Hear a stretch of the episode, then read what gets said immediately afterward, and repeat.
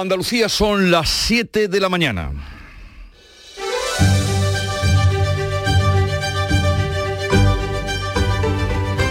Buenos días queridos oyentes, es miércoles 20 de octubre, una fecha que tiene su historia porque ETA dejó las armas hace hoy 10 años.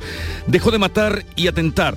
La banda anunció ese 20 de octubre de 2011 el fin del terror y hoy lo celebramos, conmemoramos más bien, aunque no, haya, aunque no hayan pedido perdón o el perdón que todos les exigimos. La portavoz del Ejecutivo del Gobierno Central, Isabel Rodríguez, demanda el perdón a EH Bildu y que deje de hacerle fiestas a los etarras que salen después de cumplir condena. Creemos que los gestos están bien, pero que deben ir mucho más allá, que desde luego hay que pedir perdón por ese dolor y no participar de este tipo de manifestaciones, de encuentro, que lo que hacen es revictimizar eh, aquellos que lo padecieron y generar y recordar ese dolor en la sociedad española. Finalmente, no habrá declaración institucional conjunta de condena al terrorismo en el Senado como se pretendía en el día de ayer. El PSOE la ha frenado para que no se politice. Ni en esto se ponen de acuerdo los políticos. ¿Cómo le vamos a pedir así cuentas a Otegui? 12.000 sanitarios contratados para hacer frente al COVID renovarán el 1 de noviembre por seis meses más. 8.000 se quedan fuera y los sindicatos exigen que se les renueve a todos, también a ellos. Al consejero de la presidencia, Lev Bendodo, le gustaría, pero no le llega el presupuesto. Yo lo entiendo, claro, nosotros ojalá pudiéramos contratar el, el 100%, ¿no? pero evidentemente es una cifra alta y que cubre perfectamente los servicios. La primaria va a estar perfectamente no solo asistida, sino reforzada. La tierra ha temblado esta noche en La Palma y en Andalucía. Aquí se sintió ayer tarde un seísmo de 4,1 entre Cádiz y Sevilla, con epicentro en el pueblo sevillano de Pruna. Lo notaron los vecinos de varios pueblos. Y en La Palma se han incrementado esta noche los enjambres sísmicos, medio centenar en unas horas, a las 12 de la noche, uno de 4,8, el más intenso hasta ahora. En estos momentos, dos coladas amenazan con sepultar el centro del barrio de La Laguna y con llegar al mar. El director técnico del Plan de Emergencias Volcánicas, Miguel Ángel Morcuende, prepara a los vecinos de Tazacorte para un segundo confinamiento general. En el momento en que la colada alcance el mar, realizar el confinamiento de los barrios y del casco del municipio de Tazacorte.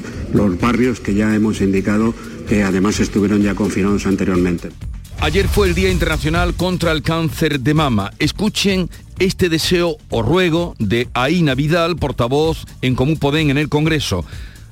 Ha padecido un cáncer raro y también agresivo y sabe de qué habla que por favor que aprendan a tocarse las tetas, que es muy importante, que es, que es un grito en este caso, que es necesario, que simplemente es una cuestión en este caso pues, de aprendizaje, que es, está divertido y que nos puede salvar nuestra salud y nuestra vida y que es fundamental que desde todas las instituciones pues, participemos en este caso de un conocimiento que claramente pues, salva vidas y no salva nuestras vidas.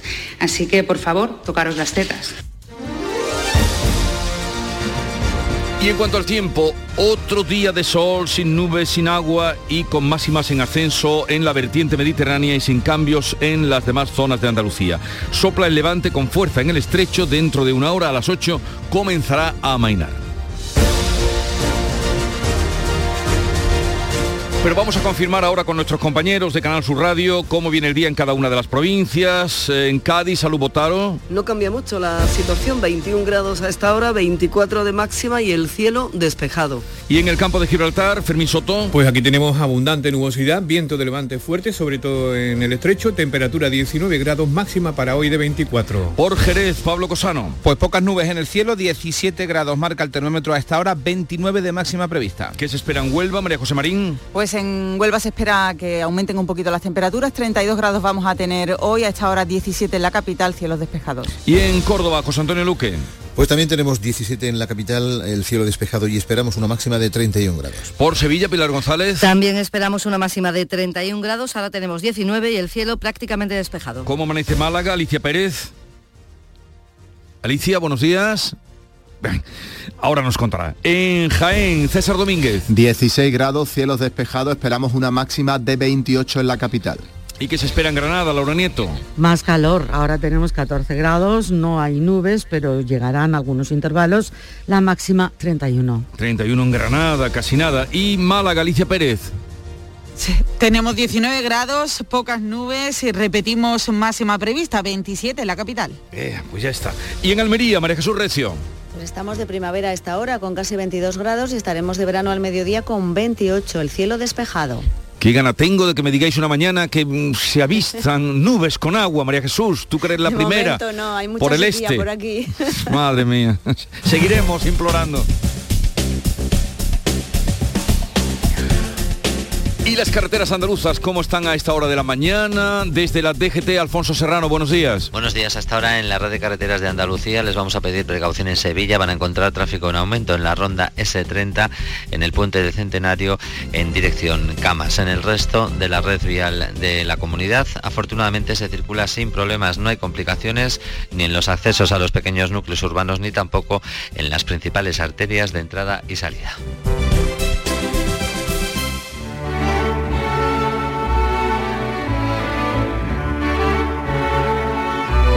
Lo más horrible que se haya podido escuchar esta semana es la narración de cómo una madre agredió y humilló a dos profesoras de su hijo en un colegio de Coria del Río. El tempranillo lanza sus versos contra este atentado a la buena educación.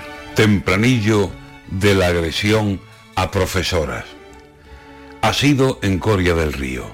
Una madre en mala hora cree que le han pegado al hijo y agrede a dos profesoras. Qué valiente la señora. ¿Dónde está la autoridad que ampare a los profesores? ¿Y dónde el castigo está para estos agresores? Todo es permisividad. En tiempos no tan lejanos, para este mal remediar, tenía la autoridad la solución siempre a mano. Antonio García Barbeito que volverá con los romances perversos al filo de las 10 de la mañana.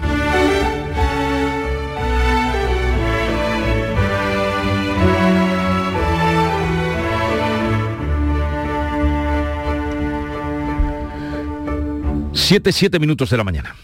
La vida es como un libro y cada capítulo es una nueva oportunidad de empezar de cero y vivir algo que nunca hubieras imaginado.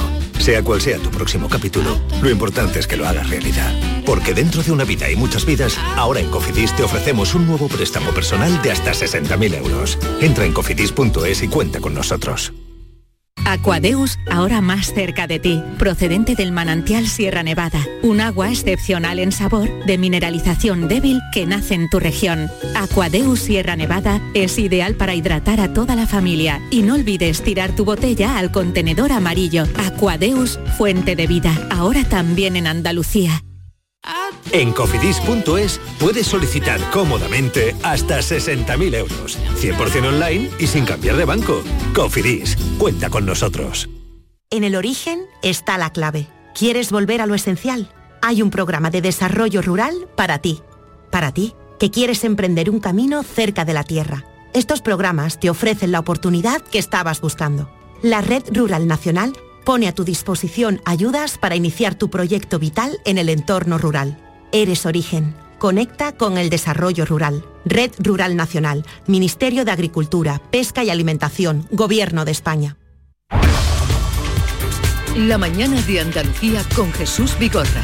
Noticias.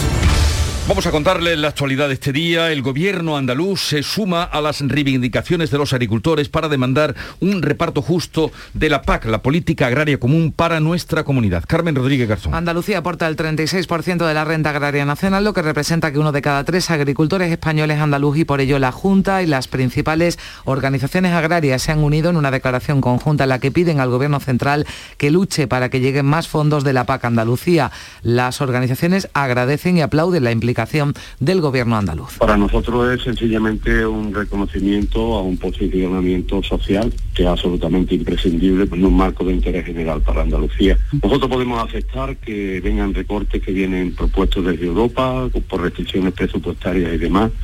Lo que no se nos puede es quitar un 25% del presupuesto que estábamos recibiendo, llevárselo a las medidas ambientales y nosotros no poder recuperar ni siquiera un 10% de eso. Declaración conjunta que se produce en una semana clave para la PAC. Mañana jueves el ministro de Agricultura, Luis Plana, reúne a las comunidades autónomas para presentar la propuesta del Plan Estratégico Nacional que tendrá que enviar España a Bruselas antes de final de este año. Las líneas básicas que se establezcan marcarán la distribución de 53.000 millones de euros en España. Un 60% de los sanitarios empleados por la Junta de Andalucía para hacer frente a la pandemia van a renovar sus contratos seis meses más. Beatriz Galeano. Son 12.000 de un total de 20.000 sanitarios, con el 100% de los médicos incluidos y el 66% del personal de enfermería. Más perjudicados salen colectivos como el de personal de laboratorio, auxiliares o celadores. Los sindicatos alertan de la situación en la que quedarán hospitales y centros de salud por la salida de estos profesionales. Esperemos que no tengamos un nuevo episodio de hospitalizaciones en COVID, pero no olvidemos que los hospitales tienen que seguir funcionando, que durante esta pandemia han aumentado considerablemente la lista de espera y entendemos que los profesionales deben continuar. El consejero de la presidencia, Elías Bendodo, ha explicado que ahora esas contrataciones se hacen con fondos públicos sin ayuda del Estado y responde así a las críticas de los sindicatos. Yo lo entiendo, claro, ojalá pudiéramos contratar el, 100%, ¿no? pero evidentemente es una cifra alta y que cubre perfectamente los servicios. La primaria va a estar perfectamente no solo asistida, sino reforzada. Mientras tanto, el gobierno andaluz vuelve a llamar a la responsabilidad de los 580.000 andaluces de más de 12 años que no se han vacunado todavía contra el COVID-19. Andalucía ha puesto ya 13 millones de vacunas. Olga Moya. El 92% de la población diana tiene una dosis y un 90% las dos. En el llamamiento masivo de las últimas semanas ya se ha conseguido que 300.000 que estaban pendientes se hayan puesto el pinchazo. En cuanto a los datos, Andalucía ha sumado este martes 100 183 nuevos contagios y 7 fallecidos más en 24 horas. Con estos datos, la incidencia acumulada a 14 días baja tres décimas. Se quedan 29 con 8 casos por cada 100.000 habitantes después de tres días de subidas. España confía en alcanzar un acuerdo con Reino Unido sobre Gibraltar antes de que acabe este año. Un acuerdo, decía el ministro de Exteriores, José Manuel Álvarez, que dé garantía y estabilidad a toda la comarca del campo de Gibraltar. El ministro trasladaba un mensaje de tranquilidad a los alcaldes de los municipios afectados la pasada tarde en una reunión en Madrid. En cualquier caso, el Gobierno está preparado ante cualquier eventualidad. El plan A, por supuesto, es conseguir un acuerdo un acuerdo que va a ser mutuamente beneficioso. Pero por supuesto, estamos preparados para cualquier eventualidad. Hay ya una serie de medidas que se están aplicando en estos momentos y bueno, eso demuestra que hay evidentemente eh, una preparación para cualquier tipo de eventualidad que se pueda dar. El alcalde de Algeciras decía anoche en el Mirador de Andalucía de Canal Sur Radio que salía de la reunión con buenas sensaciones. José Ignacio Landaluce ha defendido que deben ser las fuerzas y cuerpos de seguridad del Estado españolas las que vigilen la frontera y no únicamente Frontex, tal y como plantea Reino Unido. España no puede transigir, aunque sean cuatro años, porque con los ingleses, ya sabes, te permites una y sin permitirlo y se toman el brazo entero. Si ahora les dejas que no esté la policía ni la Guardia Civil desde el primer día controlando lo que entra en Europa, al final no será posible dentro de cuatro años ni mucho menos. De este asunto de la reunión mantenida ayer en el Ministerio de Exteriores hablaremos con Juan Lozano, que es el presidente de la Mancomunidad de Municipios del Campo de Gibraltar.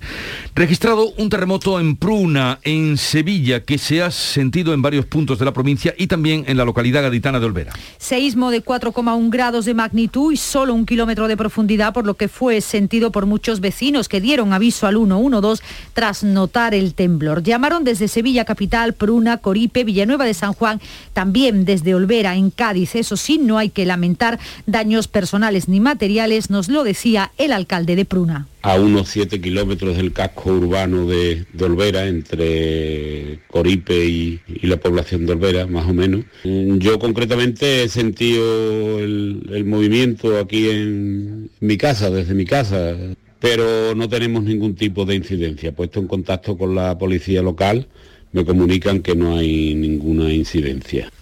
Se trata, hablaba Francisco Parraga, él es el alcalde de Olvera. Y pasada la medianoche se producía otro terremoto de 4,8 en la isla de La Palma. Se ha sentido en toda la isla, incluso en el norte de Tenerife. La actividad sísmica ha aumentado, se han registrado medio centenar de pequeños seísmos esta noche.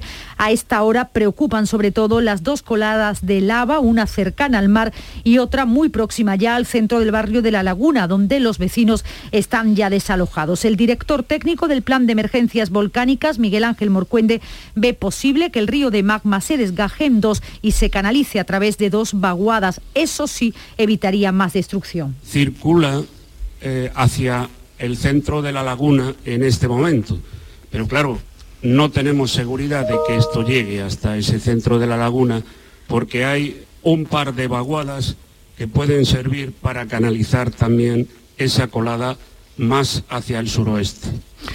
El Partido Popular califica de intolerables las palabras de Pedro Sánchez en el Senado, donde ha cuestionado la capacidad de gestión económica de la Junta. En una respuesta a la senadora de Adelante Andalucía, Pilar González, el presidente del Gobierno ha puesto en duda que el Ejecutivo de Juanma Moreno tenga la visión suficiente para aprovechar la reindustrialización y la oportunidad que suponen los fondos europeos. Y yo creo que Andalucía tiene los mejores mimbres para aprovechar esa reindustrialización. Si me pregunta, la única duda que yo tengo es si el actual gobierno de la Junta de Andalucía tiene la visión suficiente para hacer eso realidad.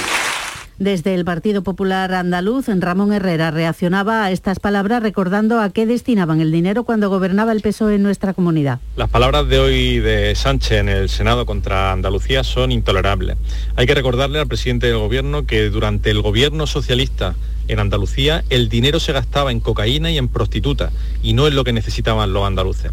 Desde que ha llegado Juanma Moreno se ha producido un cambio, un cambio real, que el dinero se destina a lo que se tiene que destinar el Partido Popular va a recurrir en amparo al Constitucional la decisión del Supremo de no admitir su recurso contra el nombramiento de Dolores Delgado como fiscal general del Estado. La portavoz popular en el Congreso, Cuca Gamarra, dice que ese acto del Gobierno de nombrar a la exministra de Justicia debe tener posibilidad de recurso. Nos eh, preocupa que un acto del Gobierno no tenga, no tenga posibilidad de recurso y es en ese sentido en el que el Partido Popular va a recurrir esta resolución porque evidentemente consideramos que un acuerdo de estas características tiene que poder ser sometido al eh, principio de, legalidad. No ha entrado al fondo el tribunal, sino que ha establecido la falta de legitimidad y que por tanto no podría o no cabría el recurso en relación al nombramiento. En eso ponía el acento también el portavoz parlamentario de Vox, Iván Espinosa de los Monteros, ha subrayado que la decisión del tribunal ni siquiera entra al fondo de la cuestión. Ni siquiera se ha entrado en el fondo de la cuestión, simplemente se ha decidido que ni Vox ni Partido Popular eh, tenían su personación suficientemente justificada en ese caso. Revisaremos, como he dicho antes, para ver si hay manera de recurrir o de elevarlo a una instancia superior.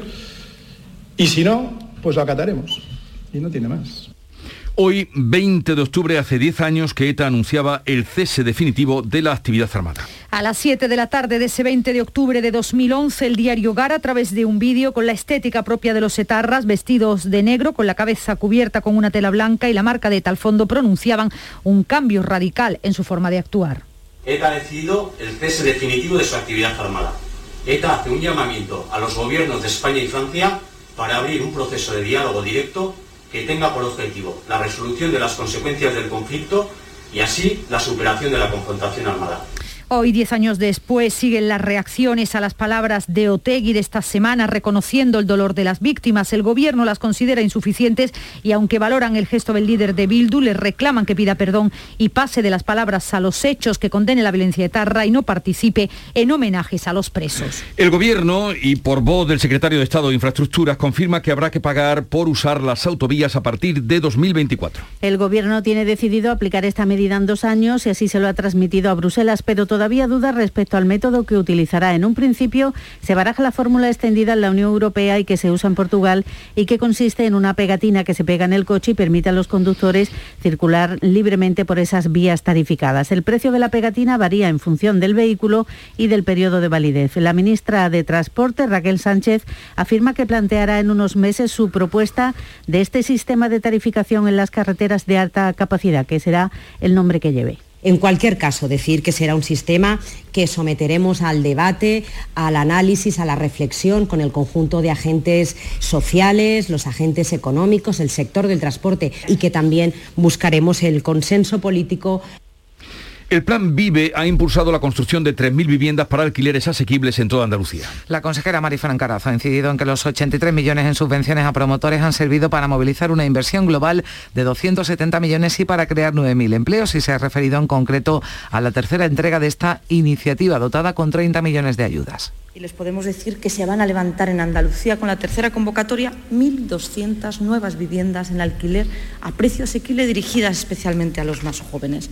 En concreto, más de 100 millones en total en la inversión, solo con esta tercera convocatoria, en las ocho provincias andaluzas.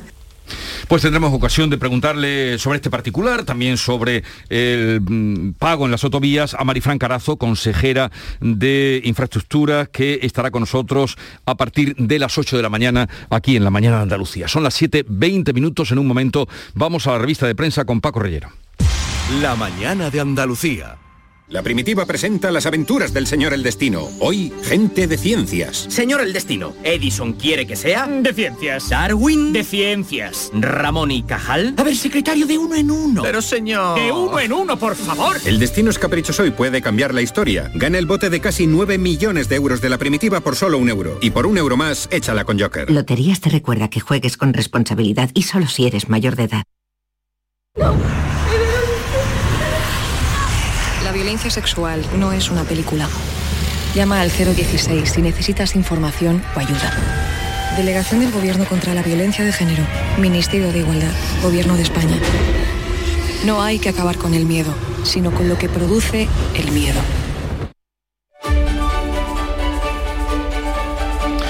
Para estar bien informados, además de escuchar las noticias, hay que leer la prensa, cosa que ya ha hecho Paco Reñero por todos ustedes. Paco, buenos días.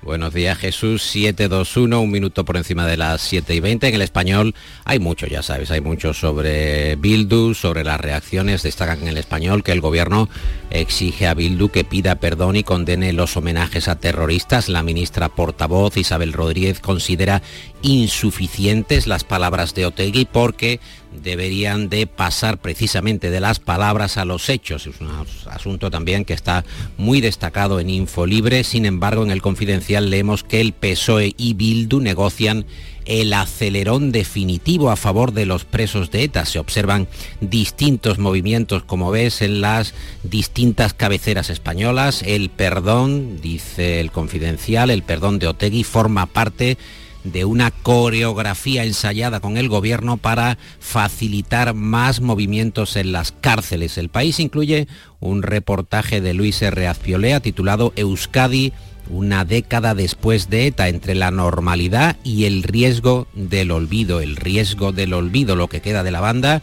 26 etarras huidos y 310 atentados sin aclarar. En el editorial del país, titulado La declaración de Otegui, leemos en el País Vasco no está acabado el proceso de duelo por el terrorismo de ETA, pero sí ha calado la conciencia democrática de su trágico error. Decimos que es la opinión del diario de Prisa. En La Razón, Otegui dinamita el giro al centro de Moncloa.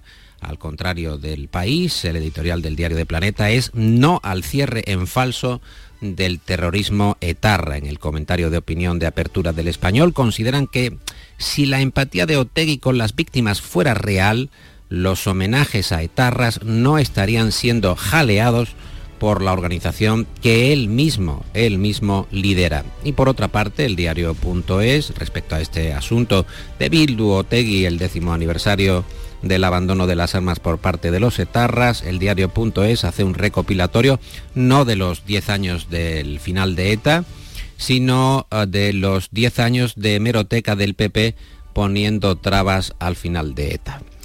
Exclusivas, datos y números indicativos que también recoge la prensa. La exclusiva es del mundo y aborda las actas del PP, las actas del Partido Popular sobre la negociación del gobierno del PSOE con ETA, destacando esta declaración de Rajoy a Zapatero, dos puntos y entre comillas, habla, haz lo que tengas que hacer y me vas diciendo. El expresidente informaba al ex líder del PP del diálogo con ETA a través de intermediarios que lo apuntaron en notas durante varios años. También informa El Mundo de la situación de Otegui de aquellos tiempos. Eh, compartimos con los oyentes este entrecomillado. Batasuna tiene problemas económicos, decían los informadores tanto de, de Zapatero como de Rajoy. Otegui tiene la casa de sus suegros embargada y su mujer le está presionando. Son notas de interior, como ves. Datos que compartimos, hablabas antes de los datos, datos que también compartimos con los oyentes.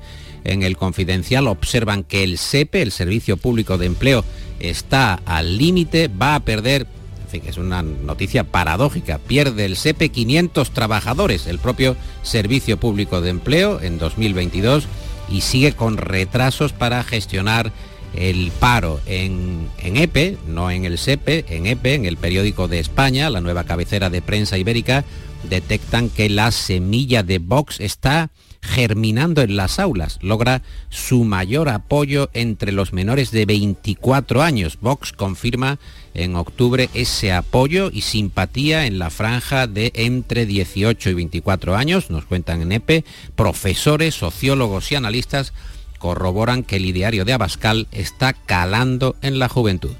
Y asuntos sociales muy interesantes también en las cabeceras de hoy.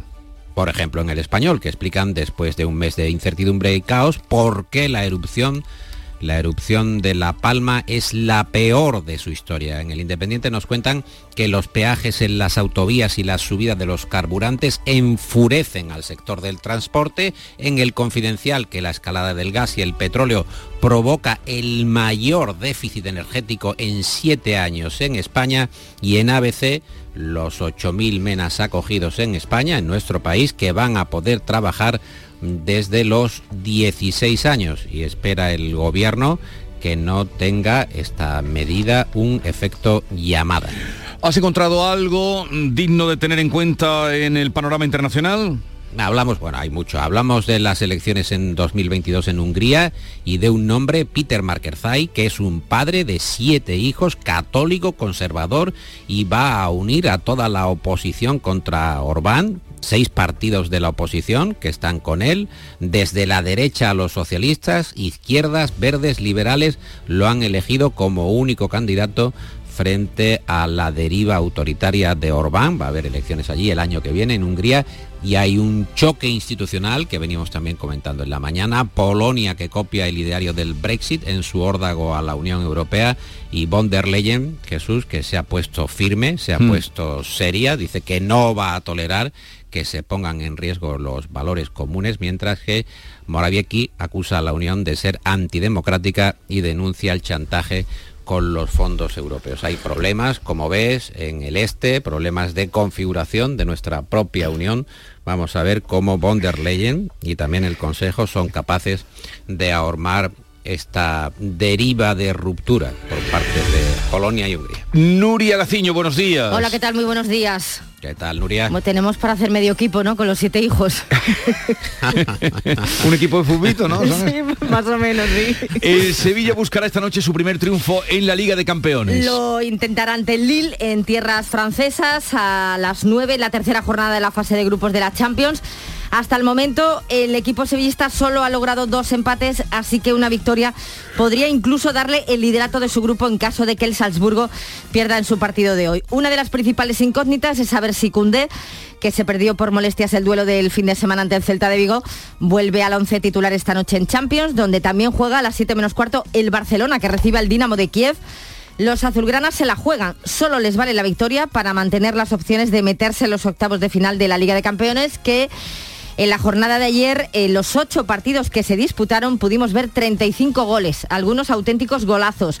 Prueba de la cantidad de tantos que se marcaron fue la goleada del Real Madrid por 0 a 5 ante el Shakhtar Donetsk y el partidazo del Atlético de Madrid en su estadio, en el Wanda Metropolitano ante el Liverpool por 2 a 3 terminó ganando el equipo británico. Oye, pero el que no ha ganado por culpa del VAR ha sido el Málaga. Empate a cero en Huesca, resultado que pudo haber sido bien distinto si no llega a ser por el VAR, por la revisión de la jugada en la que el Málaga marcó un gol que finalmente fue anulado por fuera de juego. Sería un fuera de juego clarísimo si no tuviéramos el precedente del España-Francia de la final de la Liga de Naciones, donde se dio por válido el tanto de Mbappé, también en claro fuera de juego, pero la interpretación dio lugar a que el gol subiera al marcador, cosa que anoche no sucedió en Huesca, sino más bien todo lo contrario.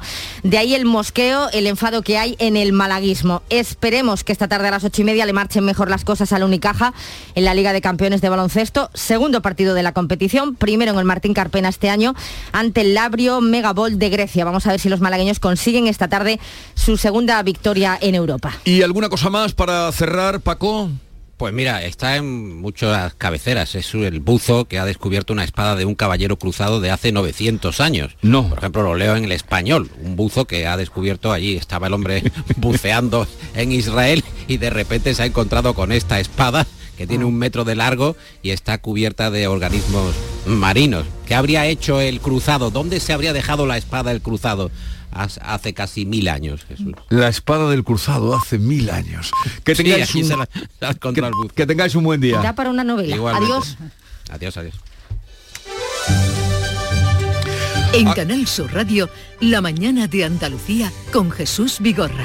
Acabamos de escuchar las señales de las siete y media. Si no les ha sonado el despertador, ya lo saben, siete y media de la mañana. Y es tiempo de repasar en un par de minutos todas las noticias más destacadas de hoy con Beatriz Galeano.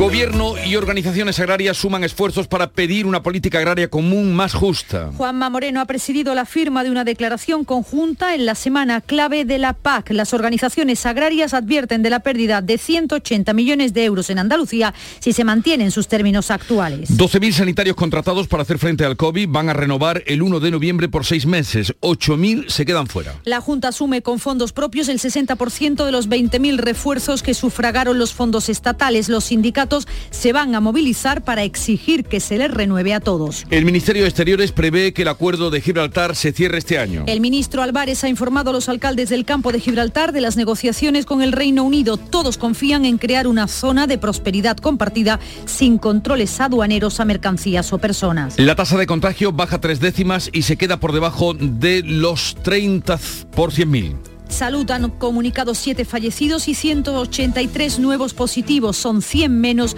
que el día anterior. En España la incidencia desciende seis décimas, roza los 42 contagios por cada 100.000 habitantes. Un terremoto de 4,1 grados se ha sentido en el límite de las provincias de Sevilla y Cádiz. No hay que lamentar daños personales ni materiales. Ocurrió a las 8 menos 20 de la tarde con epicentro en el pueblo sevillano de Pruna y a solo un kilómetro de profundidad. Se ha notado en Coripe, Villanueva de San Juan, Sevilla Capital, también en Olvera, en Cádiz. También ha temblado la tierra en La Palma. A medianoche se han registrado un seísmo de magnitud 4,8 que ha sido el más fuerte desde que se inició la erupción. En este momento hay dos coladas que avanzan por el barrio evacuado de la laguna dirección al mar. Los vecinos de Tazacorte están prevenidos para confinarse si la lava entra en contacto con el agua. Sin novedad en la búsqueda de 27 náufragos frente a las costas andaluzas. En función de cómo esté el estado de la mar, las- la búsqueda va a continuar este miércoles o se estudiarán otras vías para intentar localizarlos. Se cumplen hoy 10 años del anuncio del alto el fuego definitivo de ETA. El gobierno ve insuficiente el gesto de Otegui, quiere que pida perdón y que condene y no participe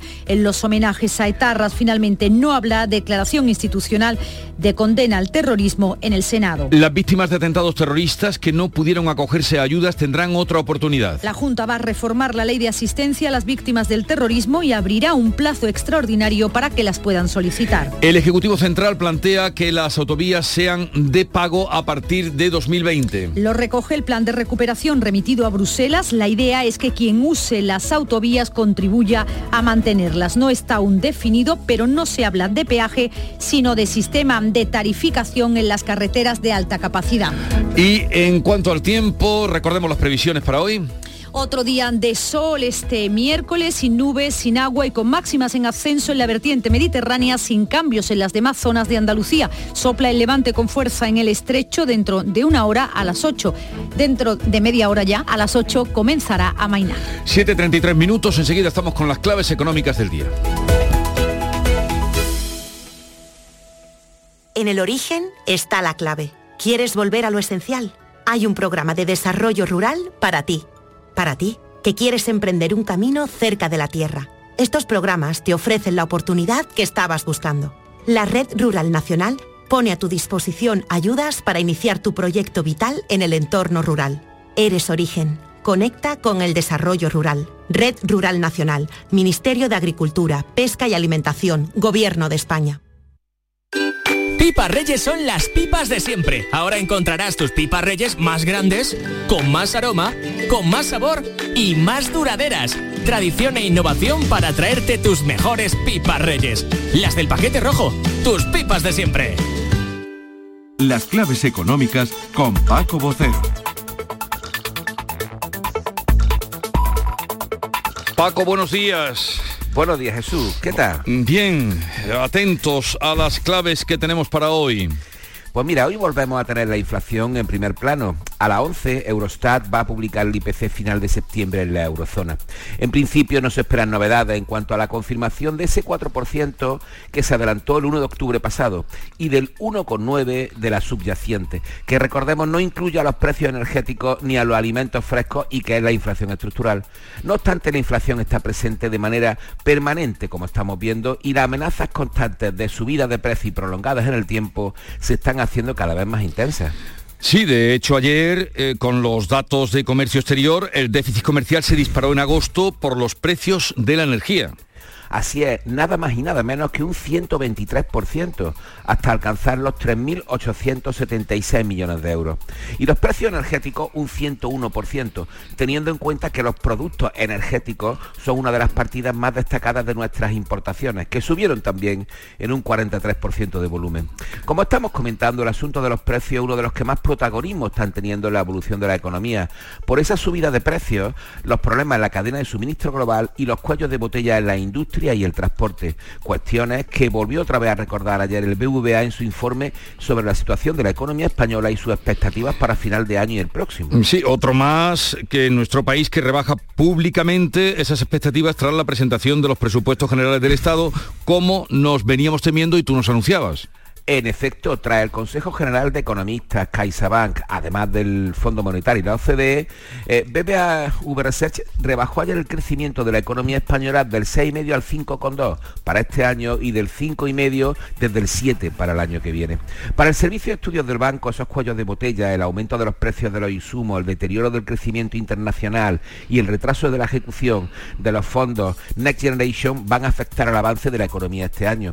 Precisamente la extensión de los precios de la energía y los cuellos de botella podrían compensarse con diversas circunstancias para el año que viene, entre ellas la utilización del ahorro embalsado por la familia, el impulso en la ejecución de los fondos Next Generation, las medidas del BCE en relación a la deuda de los tipos de interés y el aumento de la productividad cuestiones que dependen todas ellas de reformas que mejoren la confianza y sobre todo la rapidez de la inversión con los fondos europeos y su aprovechamiento real. ¡Ay, los fondos europeos, Paco, los fondos europeos que parece que van con bastante retraso!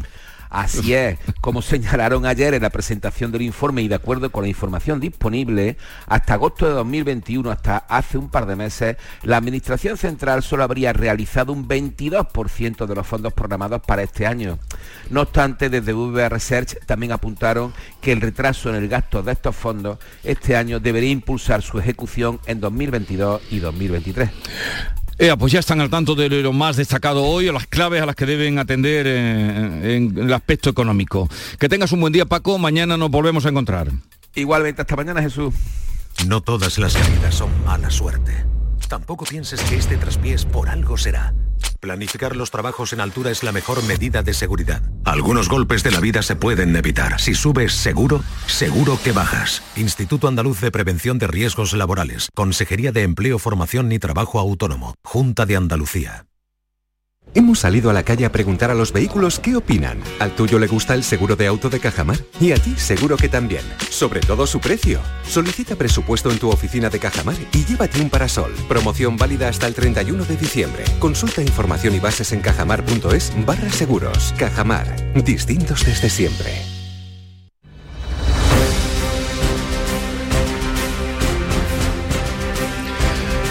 Vamos con otras noticias de Andalucía que completan el panorama de este 20 de octubre. Hoy a las 12, concentración de los sindicatos en Jaén por los accidentes laborales mortales. Ya se ha producido, ya se han producido 10 fallecimientos este año en la provincia. El último era el que le contábamos ayer, César Domínguez. Eh, sí, de lo que va de año, 10 personas fallecidas mientras trabajaban, una cifra insostenible para los sindicatos UGT y comisiones obreras que se van a concentrar a, mediodía frente a la subdelegación del gobierno. Dicen que cada tres días se produce un accidente grave sobre este que comentas del último lunes. 25 años tenía la víctima, era trabajador de una empresa de hostelería y se subió al techo de una nave contigua a ese negocio para comprobar unas humedades sin ningún elemento de sujeción ni protección. Se rompió la claraboya, como contábamos ayer, y cayó desde unos 10 metros de altura. El Sindicato Andaluz de Trabajadores vuelve a ocupar la finca de Somonte en Palma del Río, en la provincia de Córdoba. José Antonio Luque, ¿por qué? Pues los ocupantes se enfrentan a responsabilidades penales. El juzgado ha decretado el abandono voluntario para la decena de miembros del SAD eh, que han vuelto a ocupar eh, la madrugada de este martes en Palma la finca de Somonte. Dicen que para evitar que sea vendida a grandes propietarios por la actual dueña, la Junta de Andalucía, según han confirmado a Canal Sur Radio, seguirán en ella para labrar la tierra, coger aceitunas y mantener el cortijo. Oscar Reina es el portavoz del SAD y uno de los ocupantes ahora mismo en Somonte. Nos hemos levantado bien temprano para defender la tierra y la libertad en Somonte porque pensamos que es una tremenda injusticia que con el paro y la precariedad que hay en nuestra tierra, pues esta, esta finca pues esté en venta como, como lo está hoy día por parte de la Junta de Andalucía. Es la décima vez en la última década que el SAT ocupa Somonte. La Cámara de Comercio organiza hoy el Foro Latinoamérica para explorar las oportunidades de negocio de las empresas de Almería. María Jesús Recio. Dos días de duración para un foro que arranca esta mañana en el Palacio de Exposiciones y Congresos de Aguadulce con Narcís Casado, director general de la COE Internacional, la Confederación de Empresarios. Hablará sobre el potencial de Latinoamérica. El modelo almeriense con su sector agroalimentario y la transformación digital ha puesto sus ojos en las oportunidades de negocio que ofrece este mercado. Además, en paralelo se celebra la primera Feria de Negocio Internacional, la octava edición en Andalucía, a la que acuden representantes de Chile, Costa Rica, El Salvador, Guatemala, Honduras, Uruguay, Paraguay, que van a compartir experiencias de negocio con delegaciones de Alemania, China, Reino Unido, Túnez o Vietnam. En Cádiz ha regresado el patrullero Vigía después de misiones marítimas en el Golfo de Guinea. Salud Botaro. Ha participado en misiones de seguridad marítima en una zona de interés estratégico para España. El buque llegó ayer por la tarde a la estación de Puntales y ha desarrollado actividades de cooperación militar y seguridad cooperativa con los países de la costa occidental africana, donde intentan eh, aliviar los, las amenazas marítimas de tránsito internacional y los caladeros donde faenan pescadores españoles. Hoy está en Granada Su Majestad la Reina Sofía, que va a realizar una visita a las instalaciones de la Fundación Banco de Alimentos que tiene, eh, la instalación que tiene en Merca Granada. Laura Nieto. Como presidenta ejecutiva de la Fundación Reina Sofía, Su Majestad ha promovido este encuentro para conocer de cerca la realidad del Banco de Alimentos en Granada y su funcionamiento en un momento tan delicado socialmente. Doña Sofía mantendrá una reunión con los responsables de la Fundación y un encuentro con los voluntarios. Más de 150 voluntarios fijos tiene el banco en Granada y 3.000 voluntarios ocasionales, apenas una decena de empleados. En un colegio de Jerez, el guitarrista Paco Cepero tocará en directo para que baile frente a los alumnos un caballo de la Real Escuela Andaluza de Arte Ecuestre. Esto es hacer afición. Pablo Cosano. En efecto, Jesús, va a ser un eh, asunto inédito. Está dentro de las actividades del Festival Internacional de Flamenco para Niños Criatura, que es eh, creación eh, pues de una danesa enamorada del flamenco que se llama Christine Hapru. Ha convencido tanto a la Real Escuela Andaluza del Arte Ecuestre para que acceda al caballo, como a Paco Cepero para que a las diez y media de la mañana en el Colegio Luis Vives, aquí en Jerez, hagan este espectáculo en directo. El caballo va a bailar al son de la guitarra de Paco Cepero. Estamos muy contentos, el guitarrista jerezano. Creo que, que hay que ayudar, y sobre todo los que ya tenemos una edad y, y tenemos reconocimiento, pues mira, que vean que, que uno está al lado de, de- de- de las nuevas generaciones y hay que aportar cada uno su granito de arena. Lo que tú decías, crear afición entre los más pequeños. Ha nacido un nuevo sol que ilumina el horizonte y nos presta su calor para poner todo en orden.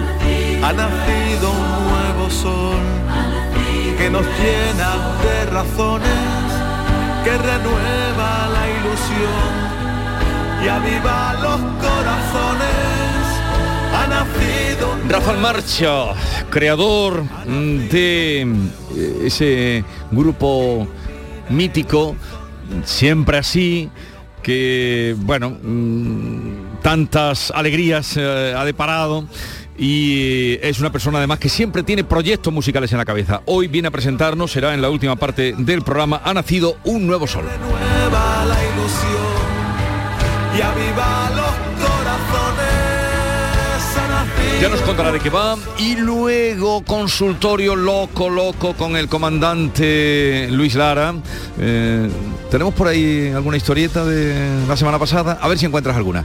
También vamos a hablar parte seria con la consejera de Fomento, de Infraestructuras, Marifran Carazo, para que nos hable de vivienda protegida o alquileres mm, eh, que van a tener eh, una ayuda desde la Junta de Andalucía y sobre todo de esa pretensión de cobrar eh, por transitar por las autovías, a ver qué le parece a la consejera de la Junta. Vamos a hablar también con el presidente de la Mancomunidad del municipio, Juan eh, Lozano, que estuvo ayer reunido con el ministro de Exteriores para ver si puede resultar perjudicado el campo de Gibraltar a tenor de las eh, controversias que puedan tener Bruselas con Londres en la tramitación del Brexit. Y el magistrado Emilio Calatayud, que estará con nosotros a partir de las 10 y media de la mañana. Llegamos así a las 7.45, 8 menos cuarto, tiempo de información local. En la mañana de Andalucía de Canal Sur Radio, las noticias de Sevilla. Con Pilar González. Hola, buenos días. Se ha producido un nuevo terremoto en Pruna, el segundo en este mes, aunque sin causar daños. Enseguida se lo vamos a contar en un día en el que habrá una protesta sindical de los sanitarios para reclamar la permanencia de los contratos que se hicieron por la pandemia, unos 4.500 en Sevilla. Hoy tenemos el cielo prácticamente despejado, sopla viento variable flojo y las temperaturas sin cambios. La máxima prevista es de 32 grados en Écija y 31 en Lebrija, Morón y Sevilla. A esta hora 19 grados en la capital. Ignacio Automoción, tu centro multimarcas en Utrera, te ofrece la información del tráfico. Hay retenciones en la entrada a Sevilla por la A49 de 5 kilómetros, uno en su prolongación por el patrocinio, tres en la autovía de Utrera, dos en la de Coria y uno en la de Mairena. En la subida al Centenario hay tres kilómetros en sentido Huelva, también dos en el nudo de la Gota de Leche, donde el tráfico es intenso en sentido San Lázaro y es intenso también en la entrada por el Alamillo, Avenida Juan Pablo II y Puente de las Delicias y en la Avenida de Andalucía. Relájate, porque tendrás garantía de 24 meses, atención personalizada, vehículos por encargo, variedades en sub o crossover. www.ignacioautomoción.com Ignacio Automoción tiene la solución. En Canal Sur Radio, las noticias de Sevilla.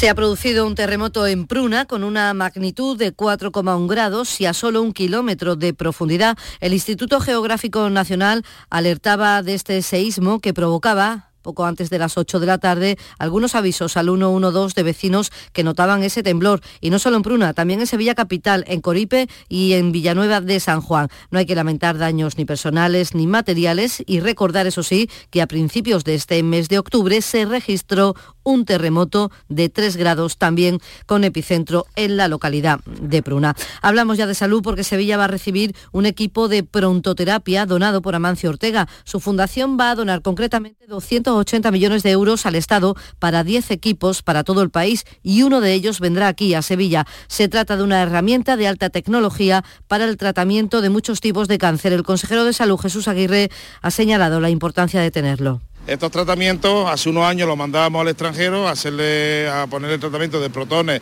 a, los, a determinados tumores con una indicación muy específica, sobre todo infanto-juvenil, que son donde hay la indicación propia para protonterapia. En los últimos dos años se mandaban a hospitales privados de, de Madrid y esperemos que a la mayor brevedad posible podamos dar ese tratamiento a todos nuestros andaluces.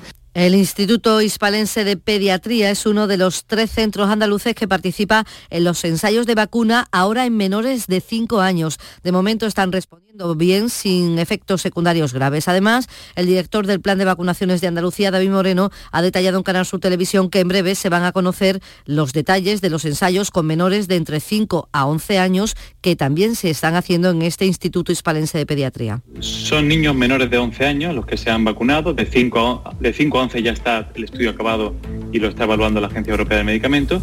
Y por debajo de 5 años el estudio está en marcha, todavía no tenemos datos, y habrá que esperar seguramente un par de meses para saber cómo acaba el estudio. Eh, se está hablando de seis meses a cinco años. Salud suma 42 nuevos contagios por coronavirus en las últimas horas y tres fallecidos. 43 pacientes permanecen ingresados por COVID, 10 están en la UCI, una cifra que se mantiene estable en las últimas semanas. La tasa provincial está en 21 casos por 100.000 habitantes. Hoy los sindicatos sanitarios han convocado una concentración a las 10 y media de la mañana ante el Hospital Virgen del Rocío después de que el SAS haya decidido renovar a 12.000 profesionales contratados por la pandemia en toda Andalucía y dejar fuera 8.000. Desde Comisiones Obreras, Juan José Limones pide a la Junta que rectifique. Solo 12.000 de esos 20.000 contratos que acaban el 31 de octubre serán renovados. Por lo tanto, 8.000 compañeros van a la calle. Comisiones Obreras exige al señor Moreno Bonilla que cumpla su palabra y renueva al 100% la plantilla. Son las 7 de la mañana y 49 minutos. El Mediterráneo y el Atlántico son testigos de una encrucijada de culturas, costumbres y gentes. Gastronomía, naturaleza y patrimonio emocionan en Ceuta, una ciudad con personalidad única. Descúbrelo desde 69 euros en tu agencia de viajes de confianza. Servicios turísticos de Ceuta. Ceuta, donde se unen las emociones. Las noticias de Sevilla. Canal Sur Radio. La Fiscalía ha pedido 18 meses de cárcel para la madre de un alumno del Colegio Manuel Gómez de Coria del Río por agredir a dos profesoras. Ella no ha aceptado el juicio rápido y tendrá que enfrentarse ahora a un juicio por la vía penal. Y en la próxima feria de abril habrá clases el jueves y el viernes. De esta forma los escolares van a disfrutar de un descanso lunes, martes y miércoles. La portavoz de la Federación de Padres y Madres Sevilla Nueva Nueva Escuela, Rocío Vejines, considera que es la opción más lógica y mejor para las familias. Muchas madres y padres que trabajan en el periodo de feria y puesto que el lunes y el miércoles, el lunes por ser día 1 de mayo y el miércoles por el festivo local no iban a ir a clase, pues que en ese sentido fuese el martes el único día efectivos y que el jueves y el viernes fuesen a clase.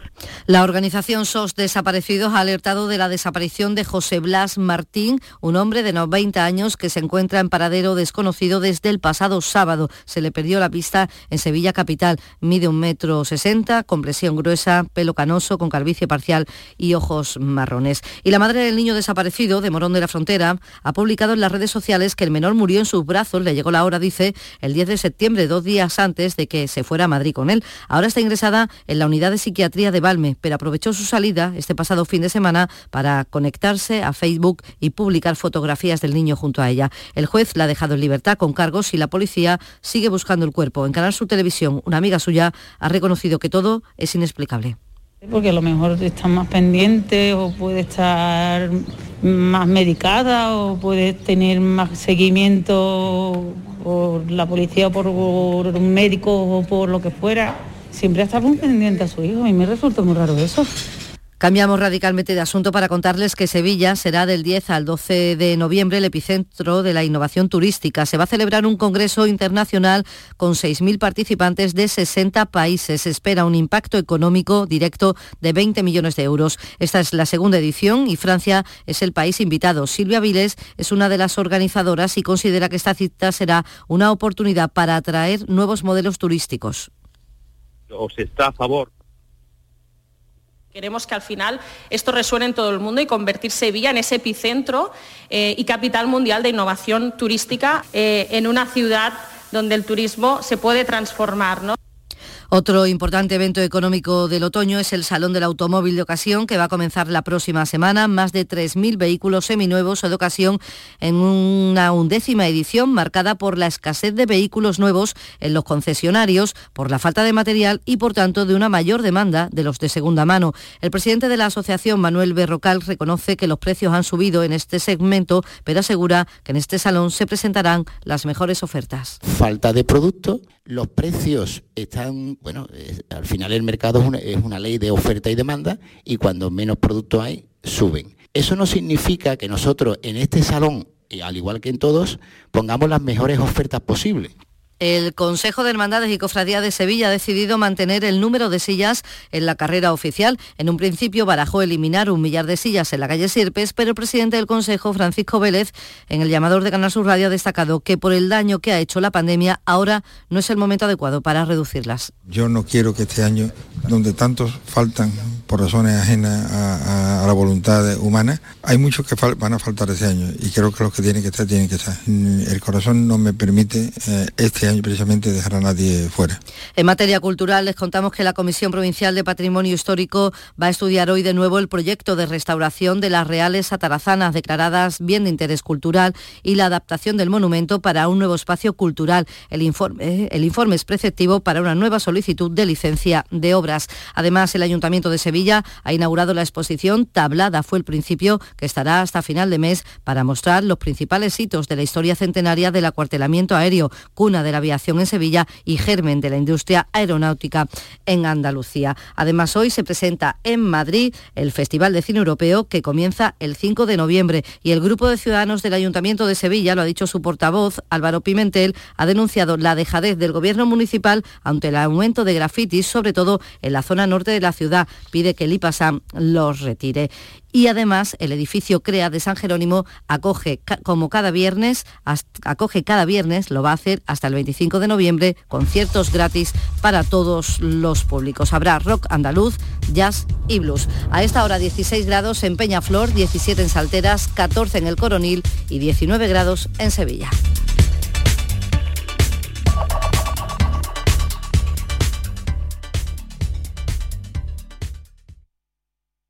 Escuchas La mañana de Andalucía con Jesús Vigorra, Canal Sur Radio. Aquadeus, el agua mineral natural de Sierra Nevada, patrocinador de la Federación Andaluza de Triatlón, les ofrece la información deportiva.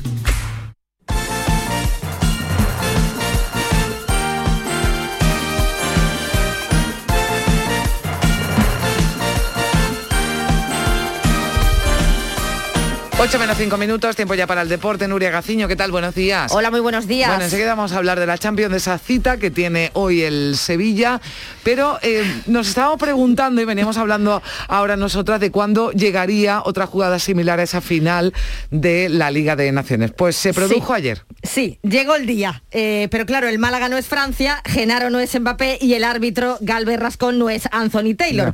Así que el tanto que marcaba anoche el conjunto malagueño en Huesca eh, fue finalmente anulado. Es verdad que hay posición antirreglamentaria de un jugador del Málaga, pero el balón que le cae a Genaro, que es el que marca el tanto, viene de un intento de despeje de un defensor del Huesca, tal y como sucedió con Eric García en la final de la Liga de las Naciones ante Francia. Eric García rozó el balón antes de que Mbappé pues, terminase marcando el gol y eso es a lo que se encomendó el árbitro para darle validez.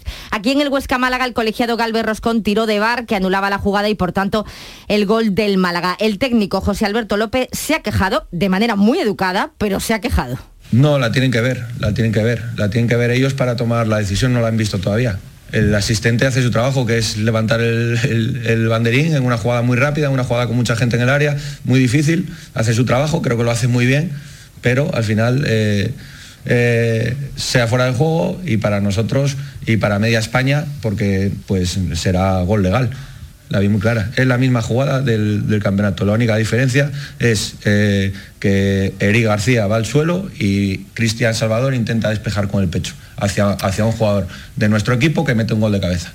Entonces, eh, eso es lo que hay. Pues sí, si vale uno para uno, vale para todos, ¿no? Me temo que esto se va a repetir más veces y no es de extrañar el mosqueo, el gran enfado que tiene el malaguismo. Bueno, pues eh, ocurría eso con ese empate, además. Empate a cero. empate a, cero, claro, porque se le anulaba, pero no hubo otro ni nada. Hubo, no hubo, desde luego, eh, goles y ese empate a cero del Málaga en Huesca. A ver qué ocurre esta noche, el, el Sevilla que busca su primera victoria en Champions. Lo va a intentar ante Lille en tierras francesas a partir de las 9 de la noche en esa tercera jornada de la fase de grupos de la Champions. Hasta el momento el equipo sevillista solo ha logrado dos empates. Una victoria hoy sería muy importante, eh, sobre todo para seguir manteniendo esas opciones de clasificarse para los octavos de final, para asegurar el segundo puesto, pero incluso podría darle el liderato de su grupo en caso de que el Salzburgo pierda en su partido de hoy. Sin embargo, como siempre, Julen Lopetegui avisa de la dificultad del rival y por si alguien todavía no se había enterado, que Lille es el actual campeón de la hmm. Liga Francesa. Contra un muy buen equipo, el campeón, actual campeón de la liga francesa, ahí es nada, contra eh, los equipos de la liga francesa, el PSG, etc, etc, equipos muy buenos y a 38 partidos conseguir a la liga, habla de, del potencial que tiene este equipo a nivel colectivo y a nivel individual, pero nosotros venimos con la sana intención de, de- de hacer un buen partido y, y de conseguir ganar. Que el ETC no es ningún equipo, Etcétera, ¿eh? etcétera, ¿eh? etcétera, etcétera, que el ETC no es ningún equipo francés, ¿sabes, Nuria? Comentábamos ayer eh, lo contento que estaba Pellegrini ¿no? con el buen juego del Betis, que parece Sí. incluso que mm, eh, le alegra más que su equipo juegue bien que sumar los tres puntos.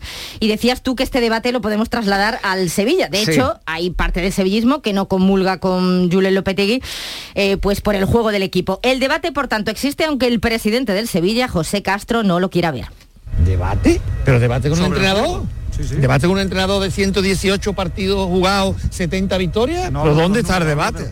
Ah, bien, bien, bueno, todo eso es susceptible y es opinable, ¿no? Pero, pero no hay debate. Lo que hay es que a veces se juega mejor, a veces se juega peor, pero créame, realmente lo importante es conseguir los resultados. Evidentemente, si, si pueden ser jugando bien, mejor. Bueno, pues jugando bien y ganando, a ver si lo hace hoy el Sevilla. ¿Cómo quedaron el resto de equipos españoles, Nuria? Bueno, goleada del Real Madrid 0 a 5 ante el Shakhtar Donetsk y eso que lo pasó mal y partidazo del Atlético de Madrid en su estadio ante el Liverpool por 2 a 3 terminó ganando el equipo británico con polémica arbitral y hoy se la juega el Barcelona no puede fallar frente al Dinamo de Kiev. Gracias, Nuria. Hasta aquí el deporte. Aquadeus, ahora más cerca de ti, procedente del manantial Sierra Nevada, un agua excepcional en sabor, de mineralización débil que nace en tu región. Aquadeus Sierra Nevada es ideal para hidratar a toda la familia y no olvides tirar tu botella al contenedor amarillo. Aquadeus, fuente de vida, ahora también en Andalucía.